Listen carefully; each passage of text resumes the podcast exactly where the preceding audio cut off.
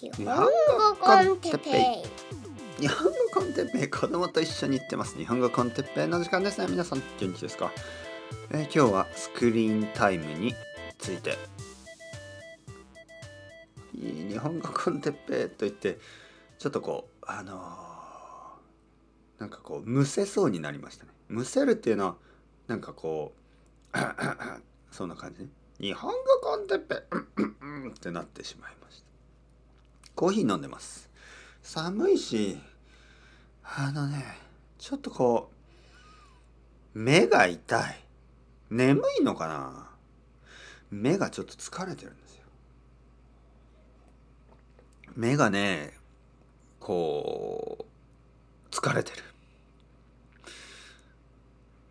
あのー、まあ皆さんも仕事でたくさんスクリーンを見てるでしょ？えー、コンピューターのスクリーン、携帯電話のスクリーン、えー、なんかこうタブレットのスクリーン、テレビのスクリーン。僕たちは毎日毎日ほとんどの時間をスクリーンを見て過ごしますね。皆さんがこう勉強するとき、日本語の勉強をするときもいろいろなアプリやいろいろなウェブサイト、いろいろなコンテンツを見たり、そしていつもいつも目を使っている、ね、疲れるでしょ。最近あのまあコロナ禍、このコロナの時代であの子どもたちが家にいる時間が長かったですよね。そして子どもたちがこうスクリーンタイムが長い、長すぎるということで、ちょっとそれが社会問題になってましたね。まあ家庭の問題ですけど、まあコロナだったんで社会問題になってました。で、僕の子供もやっぱりいろいろ見たい見たいね、YouTube が見たい、あの Netflix やプライムビデオみたいなそういう映画や、えー、シリーズが見たい、ね、タブレットを使いたい、携帯電話でゲームしたいとか、そういうのがやっぱり強いですよ。なぜかというとやっぱり結構楽しいし、あのカラフルだし、音とか色とか刺激があっていいですよね。グラフィックスも綺麗だしね。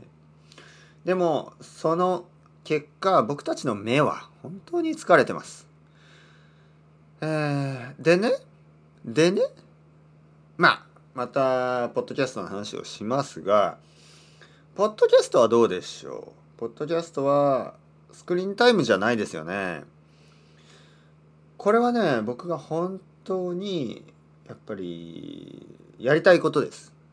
その例えばね、ある生徒さんがね、例えばプログラマーの生徒さん、一日中プログラミングして目が疲れてるんですよ。はい。そしてね、そういう人たちが、例えばね、僕が YouTuber だったらまた目を疲れさせてしまうんですよね。例えば僕がトランスクリプトを書いてたら、またその人たちの目をスクリーンにやってしまうんですよ。でもポッドキャスト、しかもトラ、トランスクリプトもない、ただのオーディオであれば、その生徒さんは、あー仕事が終わった、目が疲れた、よし日本語コンテッペイでも聞きながら外を散歩しよう、ね、よし日本語コンテッペイを聞きながら料理をしよう、よし日本語コンテッペイを聞きながら掃除をしよう、ね、そういうふうにスクリーンタイムじゃない時間の使い方ができるでしょ。これは本当にオーディオオーディオコンテンツの一番のいいことです。そしてそういう一番いい、ね、オーディオコ、オーディオコンテンツのメリット、まあ、耳だけで、えー、楽しむことができる、耳だけで勉強することができる、それを殺すのはトランスクリプトですよね。せっかく耳だけで聞いてるのに、どうしてまた目を使うようなものを作るんですか？というわけで僕は絶対に作りたくない。もうアンチですよ、アンチ。誰が何と言おうとトランスクリプトは作らない。まあもちろん誰かがボランティアで作ってくれるんだったら、それを止めることはないですよ。それは感謝します。だけど僕はやらない、ね、まずめんどくさいまあそれはあの言っといて、とにかくですね、オーディオコンテンツ、耳ですよ、耳。もっと耳を使いましょう。目を使うのは少し少なくしましょう。スクリーンタイムを減らしましょう。ね、よくないですよ、やっぱ。目は大事です。本当に。もう今ね、僕はあの目をつぶって話してますよ。んコーヒーを飲みながら目をつぶってマイクの前で話しています。もう目を使いたくない。目を使いすぎてちょっと疲れる。本当に。えー、ちょっとコツもありますけどね。あの例えばね、僕は多い時はいちにちはちじかんぐらい、えー、レッスンをしてますね。でそういう時はあの生徒さんの目を、ね、スクリーンの向こうにある目をしっかり見るとやっぱり疲れます。はちじかんずっとそのしっかり見すぎるとね目が疲れます。だからちょっとねちょっと外します。ちょっとフォーカスさせない。はい、そうすれば結構ね目は大丈夫になります。目をねそのカメラとかにフォーカスしすぎないようにね。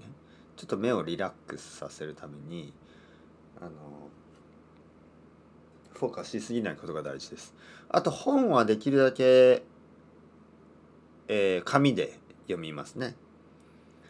それもやっぱりスクリーンタイムよりはまあ Kindle とか目に悪くないらしいですよね、はい、らしいですけど僕は結構紙で本を読むのが好きですから、重いのが好きですからね、重いのがね。まあそんな感じ、はい、スクリーンタイム皆さんはどう思いますか、ね、まあなかなかねやっぱりオーディオタイム、その耳からのコンテンツがすごく重要になるってにねんぐらい前から言われてますよね。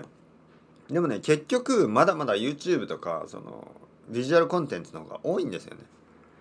オーディオよりもビジュアルの方がやっぱりみんな好きですからね。まあオーディオがあったとしてもそのまあビジュアルですよね。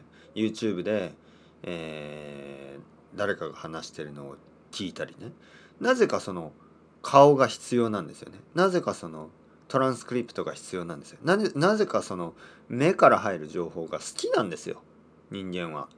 うんまあ子供とかもそうですよね。オーディオだけだとちょっと集中できないけど、まああのアニメとかだったらたくさん見ますからね。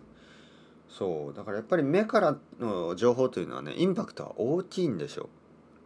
だけどやっぱり疲れてしまう。あまりに全てのコンテンツが目からの情報ですからちょっとみんな疲れちゃってるんですよね、目が。だからあの耳だけ、耳から聞けるもの、それをあの大事だと思いますよ本当に。これからもっともっと大事になると思う。ちょっと疲れすぎる目がね。というわけで僕はこの後ちょっと目が痛いからどうしようかな。ちょっと目を温めましょうかね。温かいタオル、そのタオルにお湯をつけてその目の上に乗せたりとかね、いいらしいですよ。目を温める。もしくはビタミンを取る。もしくはやっぱり外を散歩してあのスクリーンタイムを減らす、ね、そういうのがいいですよね。あとね子供と一緒にいるとね、今日も子供が休みですけど子供と一緒にいると目が疲れる。あの昨日ね公園に行きました。僕の子供と他の子供、友達の子供でふたりが遊んでるんですよね。でその公園には他にもたくさんの子供たちがいる。僕の子供は黄色い服を着てました。その友達の子供は青い服を着てました。いつもは黄色い服を着てね、例えばあのまあ街に出てあのまあ例えばこの前ねこの前あの渋谷に行きました。で渋谷に行って、まあ、子供は黄色い服を着てる。渋谷の大人たちは、若者とか大人たちは結構黒い服とかが多いですよね、冬だし。で外歩いてたら黄色い服を着ている僕の子供はすごく目立つんですけど、昨日の公園には、まあ、子供は多分よんじゅうにんぐらいいたけどまあ、少なくともじゅうにんぐらいは黄色い服着てましたからね。もうねどれが自分の子供かよくわからない。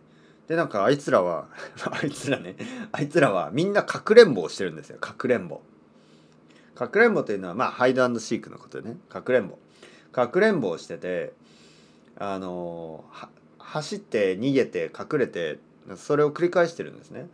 でもうどれが自分の子供かわからないしかもすごく速く走るからもうね目がすごい疲れました。はい、もうウォーリーを探せウォーリーを探せでしたよ。ウォーリーを探せ、日本語だとウォーリーを探せですけど英語だと多分違う、何でしたっけ。そうなんかあのおじさんのキャラクターを探す絵本がありますよね、子供の本。ウォーリーを探せ、そんな感じですよ。子供を探せ、子供広場というわけで皆さん目は大事にしてください。それではまた。チャオチャオ、アスタルエゴ。またねまたねまたね。